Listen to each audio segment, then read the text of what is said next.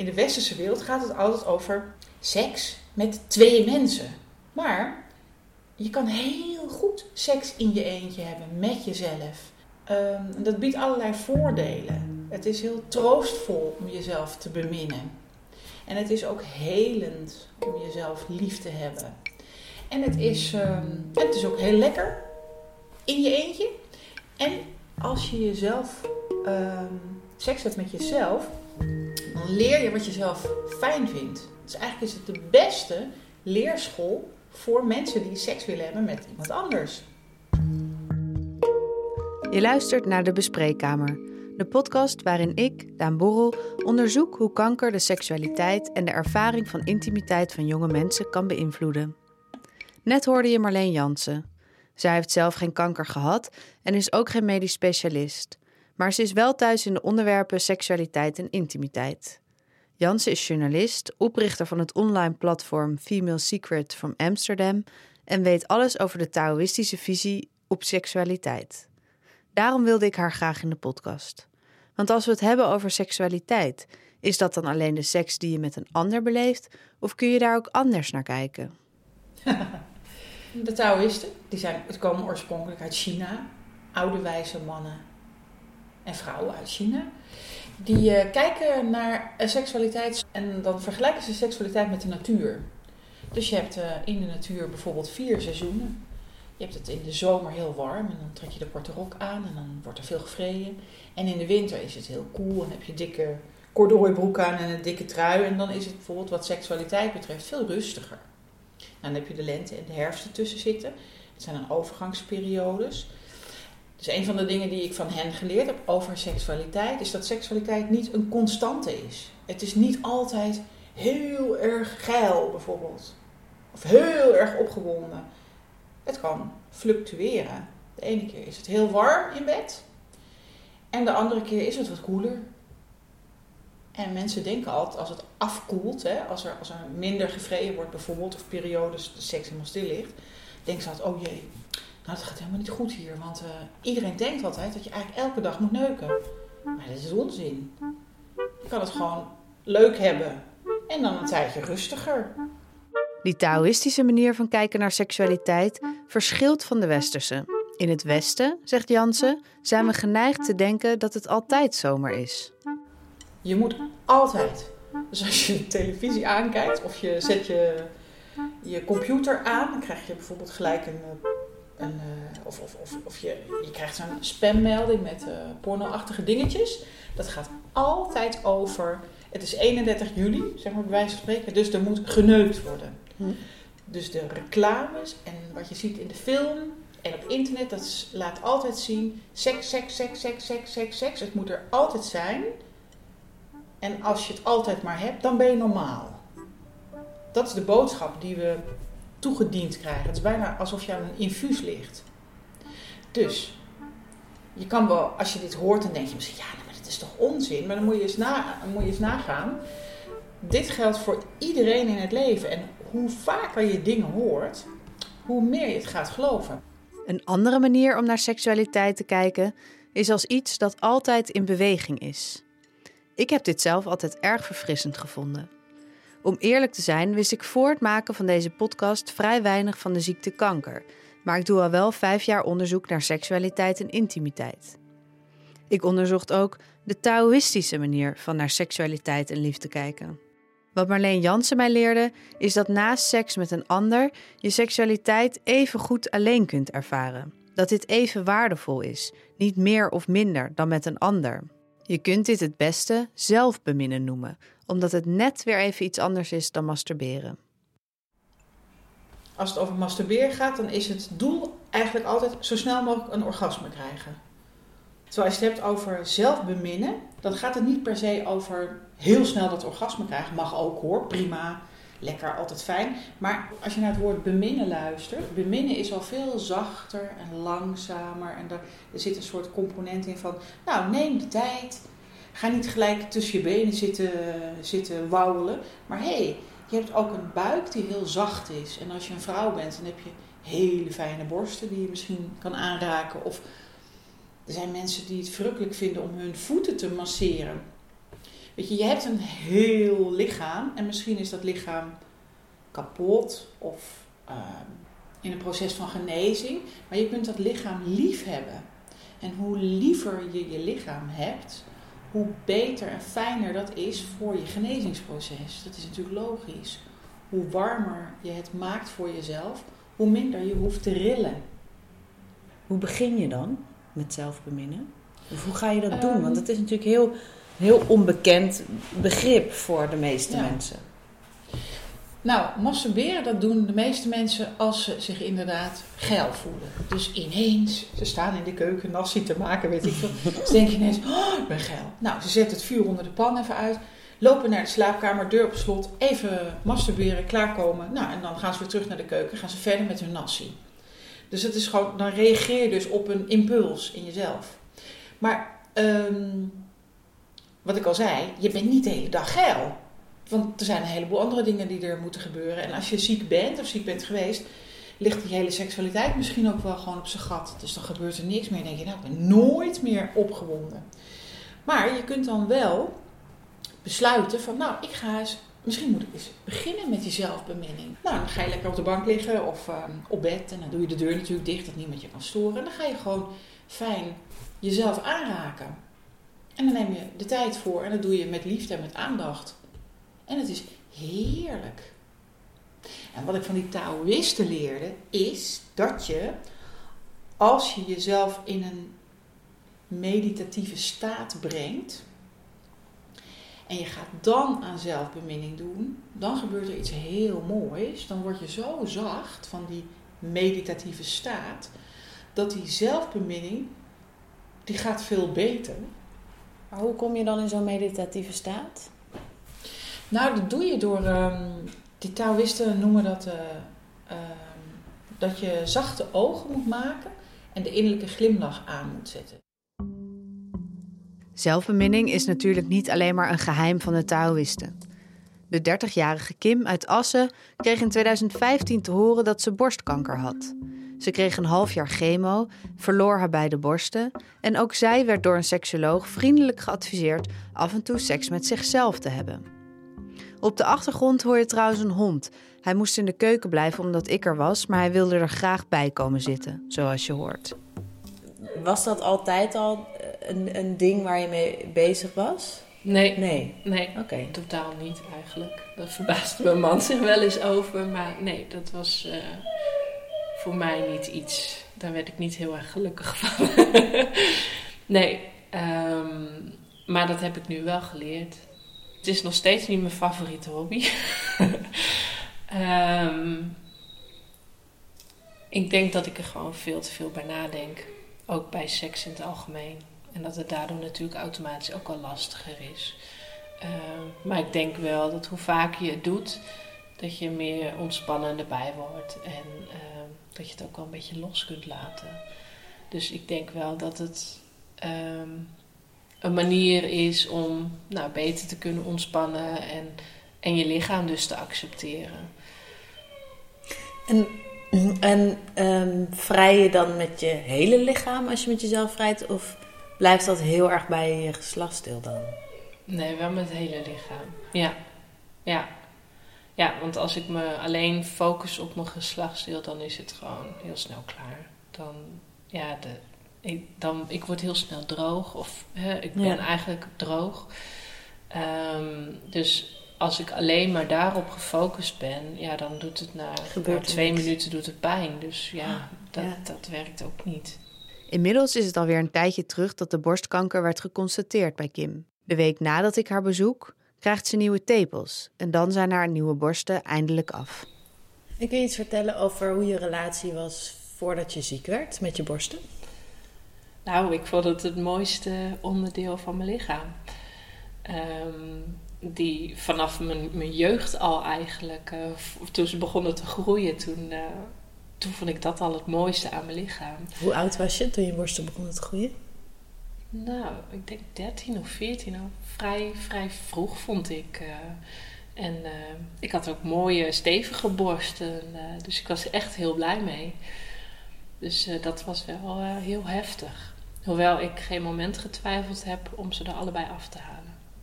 Zodra ik de diagnose kreeg, was het ook klaar. Had ik echt zoiets, ik vertrouw ze niet meer. Uh, het was ook het advies van de dokter om beide eraf te halen. Um, maar ja, dat, die, voor mij was dat ook al besloten, ongeacht zijn advies. Dus, uh, je zegt, ik vertrouwde ze niet meer. Nee. Hadden ze in één keer een heel andere betekenis toen je ziek werd? Ja, ja ik had echt zo het gevoel alsof ze me in de steek lieten. Hè? Ik, ik had, uh, uh, mijn dochter was twee op dat moment. En um, uh, die heb ik borstvoeding gegeven. En dat, dat is het mooiste wat je kan doen natuurlijk. Um, dus ik voel me echt een beetje verraden door mijn eigen lichaam. Hè? Hoe kan dat nou naar zoiets moois? Hoe kan je nou dit voortbrengen? Dat, ja, het was heel anders. In één keer sloeg het om en uh, was ik er klaar mee. Waren jouw borsten ook een erogene zone? Of in de zin van waren ze heel gevoelig voor. Ja, ja het was uh, zeker een groot onderdeel van ons uh, liefdespel, zeg ja. maar. Ja, ja, absoluut. En, en hoe is je relatie nu dan met je borsten, met je nieuwe borsten? Hm. Ik had het gisteren nog met een vriendin over en ik zei het, het, is, het is meer een, een, een, algemeen goed geworden. Want ik heb eigenlijk elke maand wel iemand die naar mijn borsten kijkt, aan mijn borsten voelt. Uh, hè, allerlei artsen, verpleegkundigen, uh, vriendinnen die even willen kijken hoe het er nu uitziet. Dus ja, het voelt niet meer van mij. Ik, het intieme mm. van mijn borst, dan ben ik kwijt. Het is, het is gewoon een openbaar iets eigenlijk. En dat wil ik wel heel graag weer terug. Dus daar probeer ik nu ook wel wat meer afstand in te creëren. Uh, zodat het weer van mij wordt, dat het mijn borsten zijn. En niet voor iedereen om te zien. dus hoe ga je dat dan aanpakken? Gewoon zeggen, ik wil niet, als vriendin het vragen zeggen, nou nee, eigenlijk niet. Precies, ja. Ja, ja, dat, uh, ja en de artsen die zullen natuurlijk moeten blijven zien. Maar uh, ja, dat wordt natuurlijk met de tijd ook steeds minder, de, de frequentie van de controles. Dus ja, dat, uh, dat is alleen maar fijn. Wat Kim hier vertelt is niet een vreemd fenomeen. Psycholoog en seksoloog Ellen Laan noemt dit met een mooie term een gemedicaliseerd lichaam. Ik heb veel uh, uh, mensen gezien die uh, van jo vanaf jonge leeftijd uh, een chronische ziekte hadden. Niet alleen kanker, maar het geldt eigenlijk voor het algemeen fenomeen. Waarbij je ja, dokters over jouw lichaam beschikte, als het ware. Hè. Er moest toegang zijn, er moesten prikken in, er moesten ehm, medicijnen in, je voortdurend onderzocht zijn. En dat hoeft nog niet eens onderzoek in het genitale gebied te zijn geweest. Maar het idee dat je als het ware je lichaam ja, even moet uitlenen aan de dokter, zodat die het beter kan maken. En als dat lang duurt, dan is dat eigenlijk bijna ook een soort psychologisch fenomeen. Om dat redelijk gemakkelijk te kunnen uh, ondergaan, zijn wij mensen in staat om ons een beetje te distancieren van ons lichaam. Dat is eigenlijk een psychologisch fenomeen. Als het, um, uh, het, het, is zeg maar een soort van dissociatie, dat is wel een beetje een ernstig woord. Dat is ook trouwens wat bij seksueel misbruik vaak gebeurt dat je het eigenlijk probeert minder erg te maken als het, uh, uh, door, door als het ware te doen alsof je er bij wijze van spreken niet bent. Nou, een lichte variant daarvan. Om je eigen lichaam weer toe te eigenen en je lichaam weer als seksueel te ervaren, is volgens Laan vooral aandacht nodig. Dat is weer realiseren. Uh, ik moet ehm, in een seksuele situatie ja, mezelf openstellen voor seksuele prikkels. En daarbij eigenlijk heel goed waarnemen wat er in mijn lichaam gebeurt.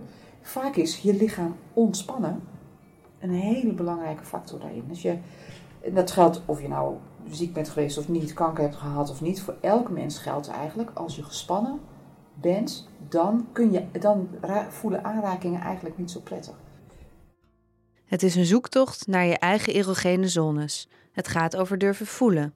Precies wat Marleen Jansen ook aanmoedigt. Maar voordat ik Jansen laat vertellen hoe je zelf het beste aan de slag kunt gaan met dat seksueel voelen, luisteren we eerst nog even naar Kim. Ik vroeg haar of het de seks met haar geliefde beïnvloedt, nu haar borsten niet meer echt van haarzelf voelen. Nou ja, het, het voornamelijkste is dat ik, ik heb er geen gevoel meer in. Ehm, en dat heeft de grootste weerslag. Ehm, ja, want het, het gevoel is ook wel echt een heel groot gebied, zeg maar, wat ik niet meer voel. Dus, um, Vanaf waar is dat dan? Of, of, hoe groot is dat gebied? Ja, van net onder mijn jukbeenderen tot, ja, tot onder mijn borst. En, uh, best een stukje nog.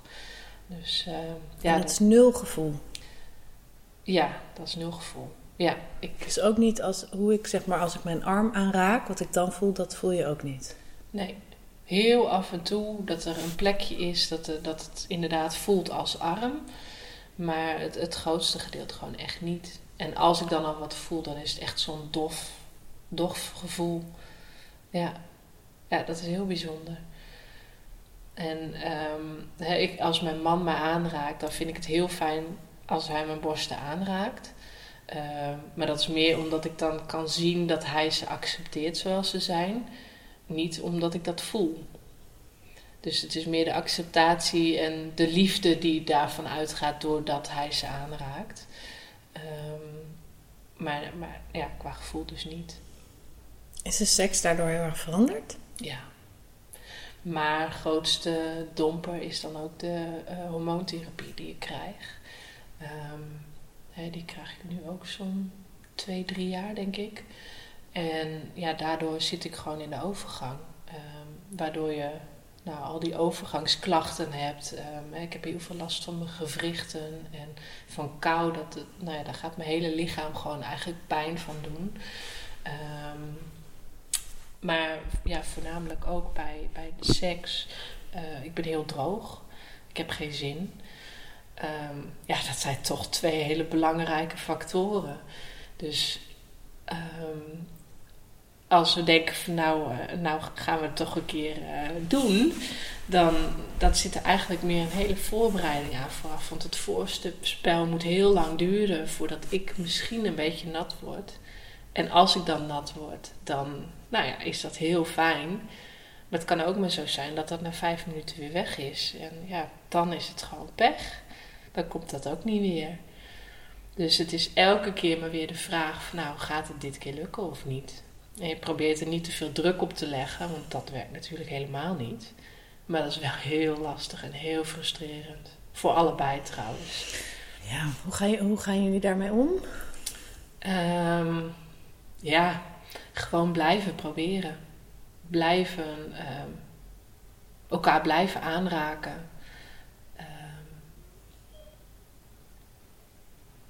Ja, ook gewoon overdag.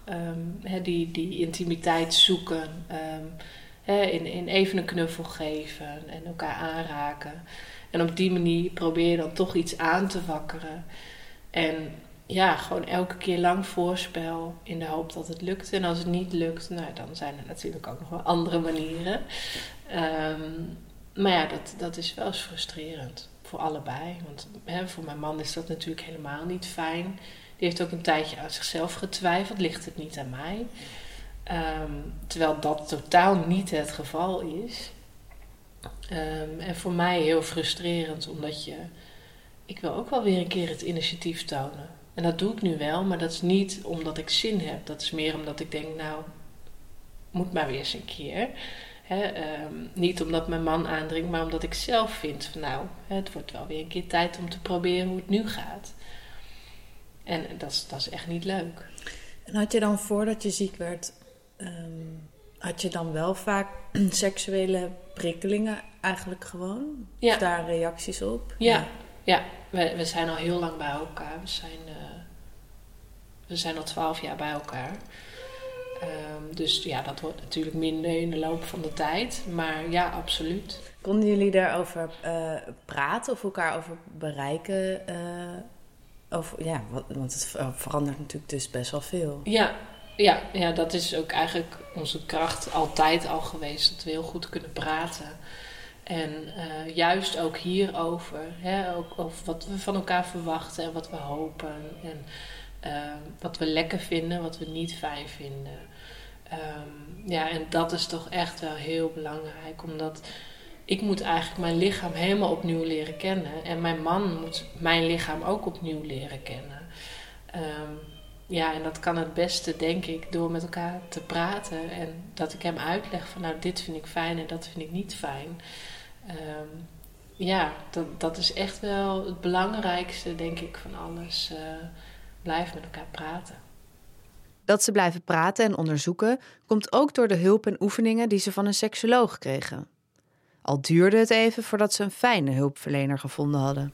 En dat is wat ik ook ehm, een groot minpunt vind eigenlijk in de zorg. Ehm, dat, uh, dat het in mijn ogen te weinig gevraagd wordt.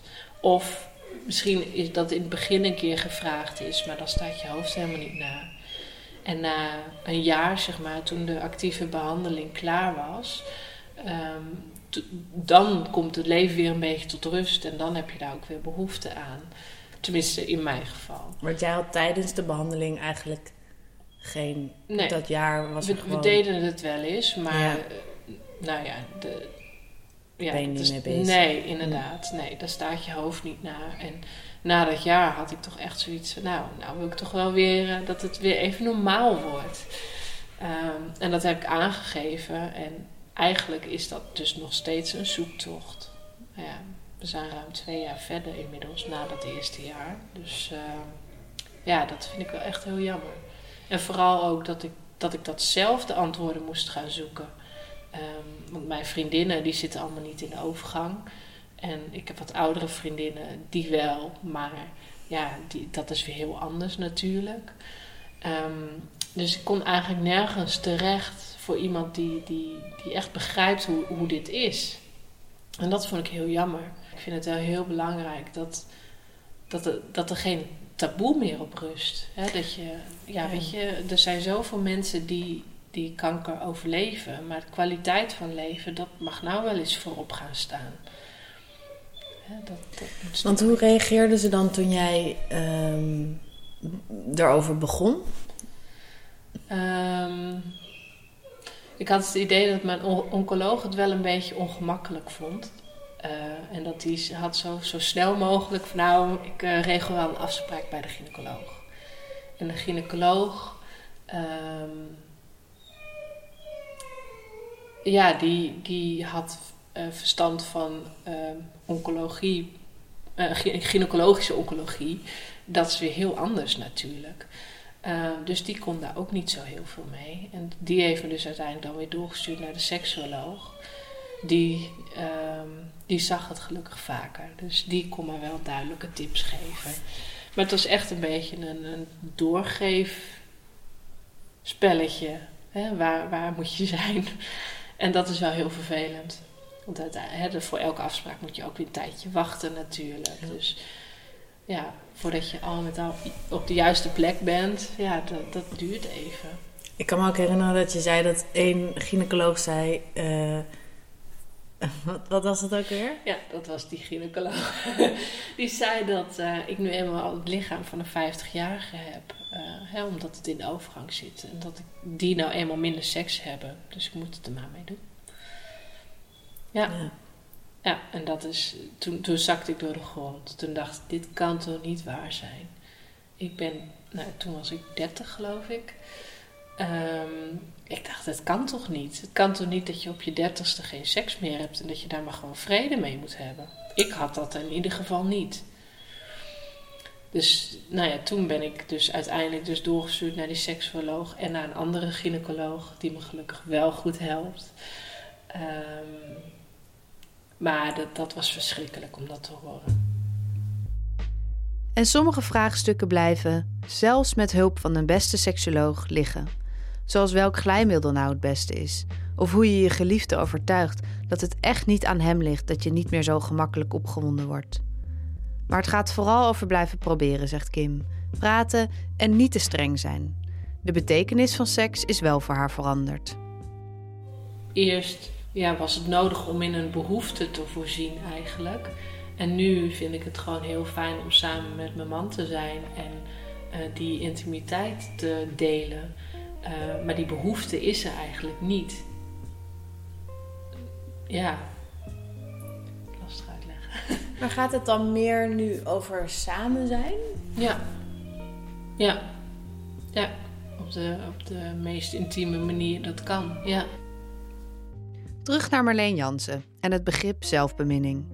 Want naast dat je intimiteit met een ander kunt ervaren, kan dat dus ook met jezelf. Om je eigen seksualiteit opnieuw te ontdekken, is het van goed belang te voelen, zeggen Jansen, Ellen Laan en ook Henk Elsevier. Met aandacht voelen wat fijn is voor jou op dit moment. Ik vroeg Jansen of het naast genot ook verdriet op kan wekken als je meer gaat voelen. Ja, ja dat is helemaal waar. Je goed geconcludeerd. Ja, als je eh, beter gaat voelen, dus als je dat deurtje naar die tuin open doet, ehm, dan, dan zak je eigenlijk van je hoofd in je buik. Dat zeggen die Taoïsten. Je voelt met je buik. Terwijl wij westerse vrouwen en mannen, we zijn natuurlijk eigenlijk een soort lopende hoofden. Weet je? We lopen alleen maar te denken en te leven met ons hoofd. Maar als je in die buik zakt, ja, dan gaat dus dat seksuele genot bijvoorbeeld enorm groeien. Dat is heerlijk, dat voel je dus. Maar je komt ook bij, uh, nou laat maar zeggen, oude shit die op het aanrecht nog ligt. Zo noemt dat altijd. Weet je, je hebt een boterham gesmeerd. Liggen allemaal wat kruimeltjes en uh, een stukje kaas en zo. En als je dat niet opruimt, dan ligt dat een beetje te stinken op die aanrecht. Dus je komt zeg maar bij oude troep die je niet hebt opgeruimd. Of die je gewoon, waar je nog geen tijd voor hebt gehad. En als je ziek bent geweest, of nog steeds ziek bent, en je zit in, in allerlei behandelingen misschien, of nou, je hebt dat hele mm, medische circus doorlopen, dan heb je natuurlijk een heleboel shit opgelopen. Reken maar, dat weten we allemaal. Dus als je dan meer gaat voelen, dan kom je ook bij verdriet en pijn en stress en onzekerheid. Maar je weet misschien ook wel dat als je dat je pijn, verdriet en onzekerheid kunt blokken en kunt denken, nou, ik doe het onder het tapijt, maar dat heeft geen enkele zin. Dat komt altijd keihard weer retour in je gezicht. En als je die, wat nou zo mooi is aan die, als je je ogen zacht maakt en die innerlijke glimlach doet en die meditatieve staat opzoekt, dan kun je heel goed in die, meditatieve, in die meditatieve staat die moeilijke gebieden, zeg maar, voorzichtig inlopen. Dus dan kun je met, met een zachte blik naar die pijn kijken en naar dat verdriet kijken. En maakt het eigenlijk uit, ehm, als je wil gaan zelfbeminnen, is het dan erg dat je bijvoorbeeld door een operatie een, uh, een deel van je baarmoeder mist, of eierstokken, of bij een man een bal, uh, zaadbal? Is dat, uh, staat dat het in de weg? Nee, want ehm, die Taoïsten die zeggen iets heel grappigs. Die zeggen, dat vind ik zelf altijd een soort magisch verhaal. Zij zeggen, je hebt eigenlijk twee lichamen. Je hebt een fysiek lichaam, dus je, dat is het lichaam waar we in zitten. Je kan je armen aanraken, je huid, je gezicht, je neus. Maar je hebt, en dat noemen ze het uiterlijke landschap. Maar er is ook een innerlijk landschap. En het innerlijk landschap is eigenlijk je binnenwereld. En in je binnenwereld, daar zit je gevoel. En ja, gevoel kun je niet aanraken, kun je ook niet aanwijzen, want het zit in je in je hele lichaam eigenlijk. En die uh, Taoïsten die zeggen, in je binnenwereld, in dat innerlijke landschap, daar is iedereen helemaal compleet. Dat, daar ben je eigenlijk zo, zo compleet en zo ongeschonden als een pasgeboren baby. Dus je hebt je benen nog, je borsten nog, je, je ballen nog, je hebt alles nog. Dus als je uh, kanker hebt gehad en je bent geopereerd en je, je benen is er afgehaald, of je borst is er afgehaald, of je bal mist, in dat innerlijke landschap ben je nog helemaal prachtig en compleet. Dus als je gaat zelfbeminning, mis je misschien wel die ene borst. Maar in dat innerlijke landschap is het er nog. En kun je dus um, je hele lichaam lief hebben. Als je wilt ervaren hoe dat Taoïstisch zelfbeminnen ongeveer voelt, dan kun je op de website www.femalesecret.amsterdam/aya een gratis oefening doen. Deze gratis introductie is geschikt voor iedereen. Dit was de derde aflevering van de Bespreekkamer, de podcast waarin ik onderzoek hoe kanker de seksualiteit en ervaring van intimiteit van jonge mensen kan beïnvloeden. In de volgende aflevering praten we over hoe kanker je seksualiteit met een ander kan aantasten en ga ik op zoek naar tips hoe je over dit kwetsbare onderwerp kunt praten. Deze podcast is gemaakt in opdracht van het Nationaal AJA Jong en Kankerplatform, het zorgnetwerk voor jonge mensen met kanker, en tot stand gekomen met een subsidie van Stichting Roparun. Waarvoor dank. Lotte van Galen is verantwoordelijk voor de edit, Matthijs Groos voor de vormgeving. De intromuziek is gemaakt door Anouk Vizé en Wieger Hogendorp. En mijn naam is Daan Borrel.